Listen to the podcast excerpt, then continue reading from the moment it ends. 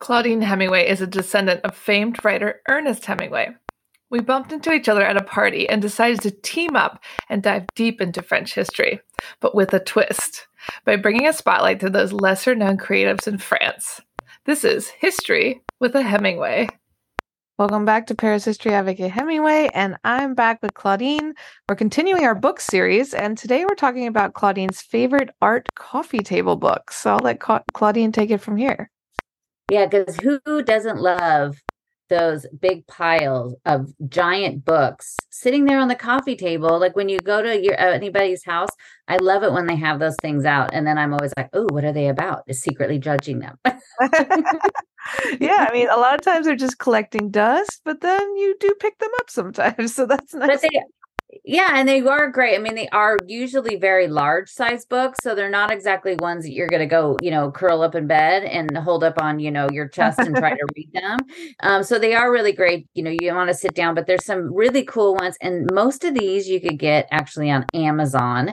And so there's a few things, and that is a big kind of Paris hack when you're coming here. Um, and you know you're buying all the things and what you know when i was coming here i was buying all the books and now that i live here i'm rebuying all the books because i didn't move them here. But the uh, one thing to do is if you go into these you know if the louvre or the orsay and you go into their gift shops for their books and it's in english even right when you're there have if you have the amazon app on your phone just look it up and see can you get it on amazon when you get back? Great then you don't have to buy it and ship it Oh, nice. That is a good hack. Yeah, so the most of these are all I have links on my website for all of these books, um, but you can find some of these actually in the museums as well. Um, I just had a client that was here and bought one of these, and um, the book itself weighed like 15 pounds, and she had to end up carrying it off because her luggage was so over Whoa. that they were take the book out and your luggage will be fine. that was nice of them to allow her to do that. I know she and she was like she's this sweet little thing and she weighs like maybe a hundred pounds. So she's like, I'm only a hundred pounds. Can't you just take it as the extra as my luggage? my lo- my weight. Actually, when we were coming over to the states this time, Giuseppe had like so many books and he stuck them all in his jacket and his pants everywhere because they would just weigh the luggage down. Oh my gosh! To take to Maryland. yep. I do love that. Good job. That's why you get a Kindle though. That's why that's the only reason I ever got a Kindle was because when I started coming to Paris so much because then I could just keep multiple books that I'm reading in there for research books and all the other books there's ones that I just have to have as books and I love just holding a book, but the Kindle is really great for travel. Yeah, he has a Kindle. so oh, he Oh, Giuseppe, I love oh, him. Giuseppe. So the first two books I have are about those two museums, and these are really great ones. And these are actually get buy these before you go. If you're coming here and you're coming for the first time, get both of these books if you're going to go to the Orsay or the Louvre and flip through them because both of these books have all of the paintings in the museums. And so you could flip through there and you could say it could be, you know, just like, you know, mark each one with a little post-it that you really want to see and then make a list and then when you come to the Louvre, I had I mean I've I gave a tour to a woman that sent me a six-page spreadsheet of the of the 92 things she wanted to see in the Louvre and I figured it all out and showed her every single one of them. That's amazing. It was I mean I I got the email and I was like I'm actually um, a little bit in love with you for actually doing this. it was amazing. But these both of these books are really great. So the first one is called The Paintings in the Musée d'Orsay it was released in for the 25th anniversary in 2011. It's over 300 paintings, um, pages of paintings in there. Um, it's great. The Orsay moves things sometimes almost every day overnight it feels like because i could go in there on a sunday in their one place and come back on a tuesday and they're completely redone everything and they're actually in the midst of maybe changing the entire format of the orsay which is at which i was actually on this kind of online community thing for the orsay to they were using me as a you know like what do you think about this idea? What if we did it that way? And i basically said everything was dumb.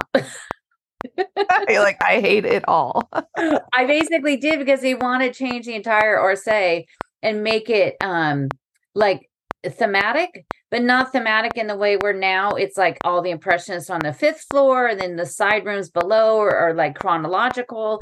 Um, they want to change it so it's like this is during the Industrial Revolution, and this is they want to make it so it's all about what was happening at that time in the world and in France and how art kind of came from that or maybe it'll be like this room is all birds. It's just the bunch of it and i said you know i i said the thing is, is that people go to the orsay they come there for the first time to go see the impressionists. Yeah i go they don't stop and read everything. They don't look at everything. They're just going through there on their you know two hour stopover to go see that. I go i think you're putting a lot more work into this than you need to and yeah. it's going to get more confusing. Yep. So they're true. still going to do whatever they want but whatever. So we tried. This, yeah i tried i tried for the people um but this book is really great and it's i love it this is not one i did not move this book i didn't actually move any of these books over to paris because all of them are so big but this is one that i might have to go rebuy again but i could just walk over there and look in the museum um but it's eh, the paintings in there go from 1840 to 1910 um and it's great and it has it where you know it's Berthe Morisot and Monet and Van Gogh and everything so it's all all of the paintings they have in the museum. So flip through that and be like, oh, I want to go see these ones in perp- in person. Some of them they don't really have stories for every single painting. Um, they have stories for some of the paintings, but most of it is just going to say this, you know, was Berthe Morisot and it was, you know, the cradle, and that's and it'll say the year and that's it. So you're not really going to get a bunch of in depth information in it, but it is still a great book and it's a great book to figure out what you want to see. The other one is, of course, because it's about the Louvre, and we'll have a whole entire episode about books about the Louvre. But this one is called The Louvre All the Paintings, and it's by Erich Lessing and Vincent um, Pomarède. And they have this one in paperback or hardback. You could buy this in the Louvre, and it's really funny. The paperback one was 49 euros a few weeks ago. And when I just was in there this today, it said it was now 50 euros. Went up a whole euro. what what a deal what a deal but it is huge. The paperback one you can buy this on amazon. I definitely um, definitely say buy this you know in the states if you want to get it. Um, it's 750 pages. It's 3022 paintings in there. It's published in 2011 so when it says all the paintings it's all the paintings up until 2011 more things have come into the collection from donations and things they've purchased. Uh, but it's really great because it's one of the few things you could get that has italian northern french and spanish school all in one. A lot of times the books, especially if they're in French, you're going to have a bunch about the French school and then like all they're all going to be separate, but this one has everything in it and it's pretty amazing and this is a great one to flip through again um, when you want to you know figure out what you want to go and see because it is you know the louvre is so massive. Um, they do have some stories like you know there's the amazing picture by jean Clouet of francois premier and it has a whole thing about you know that painting a big paragraph about it. Um, i almost today when i was in there i was like i really should buy that book again so i have it. Yeah exactly because it is really great and it's a you know like i said it's a great way to figure out what you want to see when you come here. When i give tours of the louvre because mine are always custom and private i'll say to people in advance you know what is it that you want to see? Um, and so it's a good idea so you could get an idea of what's in the louvre um, and what you want to see because most people don't venture away from the Denon wing which is where the mona lisa is um, and there's so many other great things to see in the louvre.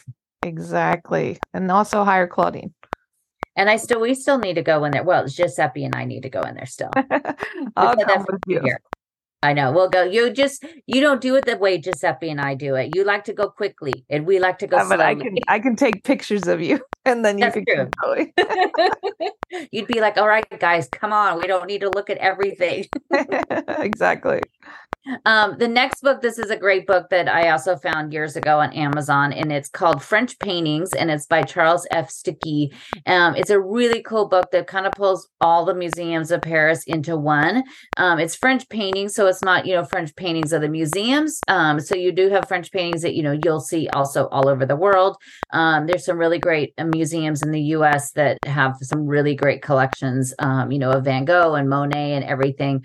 Um, but each chapter has a different description of the period and the paintings on the following page. So it's a really great um, way to kind of learn all the different schools and all the different periods um, in the history of French paintings, which is another great way. You know, look at that and then figure out, oh, oh, I really like these. It's like, okay, well, then I'll go to the, you know, that's the Orsay or that's the Pompidou, because the way the museums are spread out, there's the three main museums the Louvre goes until um, 1868. Then you go to the Orsay, which goes until really pr- pretty much in the 1920s, and then after that goes to the Pompidou. So those three main museums are chronologically laid out. So you could see whatever it is that you want. Exactly. And that's why these books are so much fun to look at. Yeah, they're really great. Um, another really wonderful one that I actually just am kicking myself I didn't save and bring over here um, is a book by Daniel um, Wildenstein. It's called Monet or the Triumph of Impressionism, and it's amazing. And I think it pretty much has almost every painting Monet ever did. Like it's it's fantastic and has huge. I mean, it's it's a coffee table book but it's done like a novel that you'd sit down and read. Um, it just has so much information on it and information about his life, information about the paintings. It's absolutely fantastic. And I'm really um, bummed out that I didn't save it, but I think I actually could get it in Paris very close to me, um, which is another great place I'll tell you about. Another one that I love, and this is one that's kind of more obscure, but it's called Le Grand Véfour, which is the restaurant that's in the Palais Royal, which is a beautiful restaurant. It's one of the oldest ones in Paris. Um, right now, it's headed up by Chef Guy Martin. Um, it is a uh, beautiful cookbook that has, uh, you know, it has the story of the restaurant. It, you saw in Midnight in Paris, the first scene that they have that they're eating in a restaurant was down in the Grand Véfour, which has the beautiful ceilings that have are painted. Um, it's absolutely amazing. It's there at the end of Palais Royal. And that's the one where Napoleon proposed to Josephine. Colette had her seat there. Jean Cocteau, Julia Child went there. Like pretty much anybody eh, important in history has been there. Um, I went there my very first visit and still was the most amazing meal I've ever had. Incredibly ridiculously expensive, but it was still the most memorable thing. But the book is really beautiful, a pretty, it's huge, um, and has all of these great pictures of the restaurant on the inside and also um, recipes. I mean, they're pretty, you know, they're pretty difficult recipes, but it's one of those things, you know, you just want to look at. Yeah, it's just for looking. We don't actually have to cook anything. you don't actually have to. Go. I never cooked anything out of it. I just had it. um, another one that's uh, they changed. They've changed the cover on this one a few times. It's called Paris: Portrait of a City by uh, Geneviève Gautrand. Um, it's Paris from 1830 to 2011. I don't know why all these books were published in 2011. I just realized that's kind of funny. Um, but it has famous uh, photographs by you know people like Willy uh, Ronis and Robert uh, um, and also like candid photos. But it has all the stuff over um, Paris, and it's just it's a really glossy, lots of photos, uh, but really really beautiful book. It's huge. It's very thick the cover at one point had a woman that was like looking out the window at the Eiffel Tower topless. And my nephew saw it one day and he's like, that's inappropriate sitting on the coffee table. Oh. and then we had to have a talk about what was art.